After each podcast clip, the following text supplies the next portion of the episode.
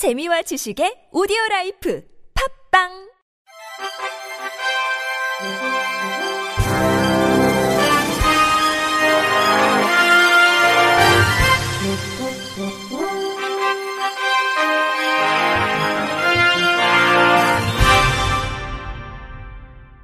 청취자 여러분 안녕하십니까? 8월 첫째 주 주간 KBIC 뉴스입니다. 올해 중증장애인 국가공무원 경력채용시험에 역대 가장 많은 인원인 39명이 선발됐습니다. 중증장애인 경력채용은 상대적으로 취업 여건이 어려운 중증장애인의 공직 진출 확대를 위해 2008년부터 매년 시행해 올해까지 총 323명이 공무원으로 임용됐습니다.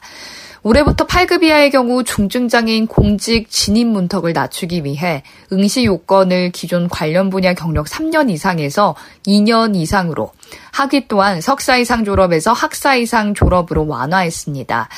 합격자 평균 연령은 36.5세로 지난해 38.2세에 비해 다소 낮아졌고 최고령 합격자는 49세, 최연소 합격자는 25세입니다. 연령별로는 20대 6명, 30대 25명, 40대 8명이며 성별은 남성 27명, 여성 12명입니다. 직급별로는 7급 전문 경력관 3명, 8급 1명, 9급 35명이며 이들은 일반 행정, 전산 개발, 학생 심리 상담, 방호 등 다양한 분야에 임용될 예정입니다.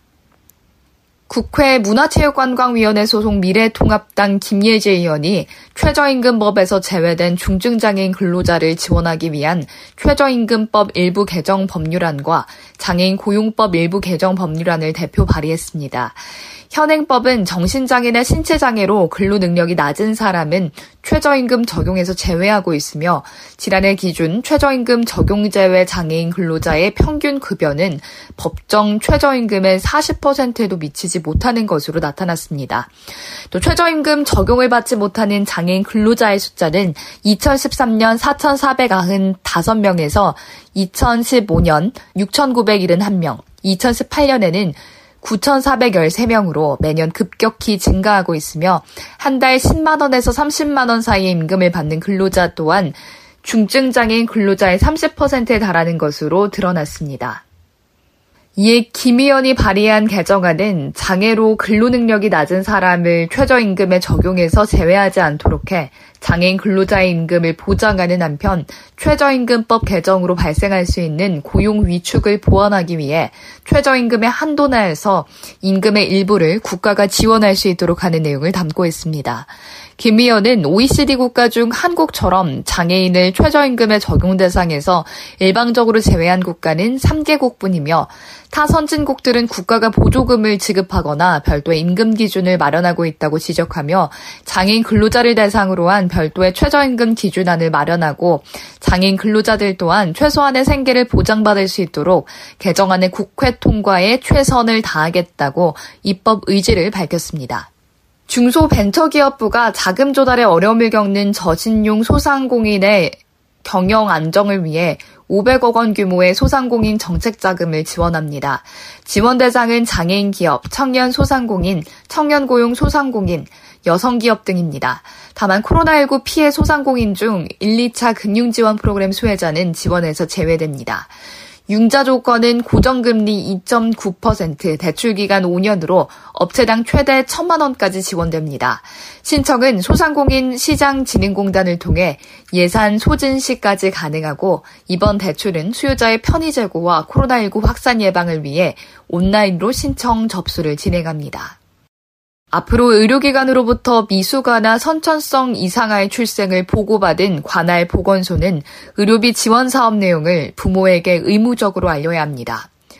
국민권익위원회는 이 같은 내용의 수요자 중심 공공서비스 제공을 위한 내부 규정 개선 방안을 마련해 보건복지부의 제도 개선을 권고했습니다. 미숙아나 선천성 이상아가 출생하면 그 사실을 관할 보건소장에게 보고해야 하고 보건소장은 미숙아 등의 정보를 기록 관리해야 합니다.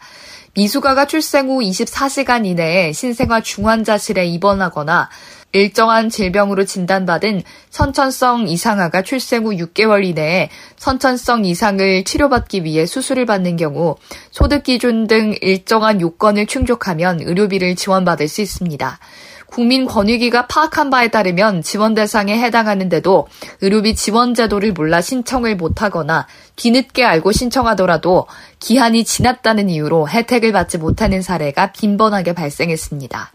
이에 국민권익위는 의료기관으로부터 미수가 등의 출생 사실을 보고받은 관할 보건소가 의료비 지원, 내용, 신청 방법 등을 대상자에게 의무적으로 알리도록 제도를 개선할 것을 권고했습니다. 국민연금공단이 장애인 활동지원 서비스 우수 사례 공모전을 개최합니다. 공모 주제는 장애인과 활동지원사 매칭 사례, 부정수급 예방 노력으로 활동지원 서비스 수급자와 서비스 제공기관 종사자 등이 수기 형식으로 응모하면 됩니다. 세부 내용은 장애인 활동지원 누리집에서 확인할 수 있습니다. 세부 내용은 장애인 활동 지원 누리집에서 확인할 수 있고 응모 양식을 다운받아 작성 후 전자우편으로 다음 달 18일까지 전송하면 됩니다. 공단은 효과성, 충실성 등을 기준으로 총 9개 우수 사례를 선정해 보건복지부 장관상, 국민연금공단 이사장상, 장려상과 상금을 수여할 예정입니다. 수상작은 장애인 활동 지원 누리집에 게시되며 서비스 제공기관 종사자와 이용자를 대상으로 교육자료로 활용할 전망입니다. 한편 장애인 활동 지원 서비스는 혼자서 일상생활이 어려운 중증 장애인에게 활동 보조, 방문 간호, 방문 목욕 등의 서비스를 제공하는 사업으로 공단은 2011년부터 정부의 위탁을 받아 서비스 지원 방문사, 사후 관리 등의 업무를 수행하고 있습니다. 한국장애인개발원은 시민참여혁신단을 모집합니다. 지난해 혁신단은 장애인 재난안전 대응, 공공기관 장애인 채용 확대, 장애 등급제 폐지에 따른 주요 정책의 국민 의견을 제시하며 기관 혁신 성과를 보여줬습니다. 이번에 모집하는 제2기 혁신단은 12월까지 기관 중점 과제 선정 등 혁신 전반의 의견을 제시하며 개발원의 경영 활동에 직접 참여할 예정입니다. 모집 인원은 10명 내외이며 한국 장애인개발원 누리집 공지사항에서 지원서 양식, 개인정보 동의서 등을 내려받아 작성 후 이달 11일까지 담당자 전자우편으로 제출하면 됩니다. 개발원은 심사 후 8월 14일 최종 합격자에게 개별 연락하며 8월 19일 화상회의 시스템을 이용한 비대면 발대식을 진행할 예정입니다. 장애인 교원들로만 이뤄진 교원 노조가 있는데요. 지난달 출범 1주년을 맞은 함께하는 장애인 교원 노동조합 장교조입니다. 이 장교조가 교육부와 첫 교섭을 시작했습니다. EBS 황대훈 기자입니다. 장애인 교원 노조와 교육부의 첫 교섭이 열린 교섭장. 교섭위원 소개가 이어지는데 사람들의 눈길은 스크린으로 향합니다. 이인호 함께하는 장애인 교원 노동조합 위원장이십니다. 반갑습니다. 경기도 의정부시에 소재하고 있는 성민학교 교사로 재직 중입니다. 속 기사가 청각장애 교원들을 위해 모든 대화를 스크린에 담아내는 겁니다. 두 명의 수어 통역사는 마이크가 나오지 않는 사소한 진행 상황과 참석자들의 농담까지 모두 손짓으로 전달합니다.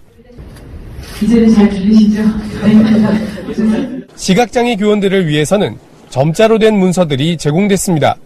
모두 장애인 교원단체 원활한 교섭권을 보장하기 위한 겁니다. 지난해 창립된 함께하는 장애인 교원 노동조합 장교조의 조합원 숫자는 아직 100명 남짓. 아직 우리 교육 현장에서 장애 교원들을 위한 지원은 교섭장에서만큼 보장되지는 못하고 있는 상황입니다. 장교조는 교육 당국에 장애인 교원들이 평등한 교육 활동을 할 수 있도록 정당한 권리 보장을 촉구했습니다. 이인호 위원장 함께하는 장애인 교원 노동조합 함께하는 장애인 교원 노동조합은 우리 장애 교사들의 눈물을 머금고 탄생했다고 해도 과언이 아닐 것입니다. 제도적 차원으로 뒷받침되지, 어, 뒷받침이 되지 않은 교육 현장은 차별과 배제로 이어지기 일쑤였고 또 그것을 개선하는 것은 오롯이 장애인 교사 개개인의 몫이었기 때문입니다. 교육부는 이번 단체 교섭으로 장애인 교원들의 근무 환경이 실질적으로 개선되길 바란다고 밝혔습니다. 유은혜 사회부총리 겸 교육부 장관. 장애 교원들의 근무 조건이나 또 후생 복지 뿐만 아니라 교사로서 또 교원으로서의 역할과 책임을 잘할 수 있도록 하는 정책적 제도적 개선 방안까지 함께 아, 논의가 되기를 기대하고 12,000명에 달하는 국내 장애인 교원은 전체 교원의 1.3% 수준으로 정부가 부과한 장애인 의무 고용 비율 3.4%에도 못 미치는 숫자입니다.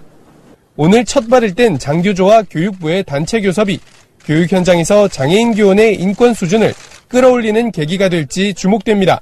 EBS 뉴스 황대현입니다. 이상으로 8월 첫째 주 주간 KBIC 뉴스를 마칩니다. 지금까지 제작의 이창훈, 진행의 유정진이었습니다. 고맙습니다.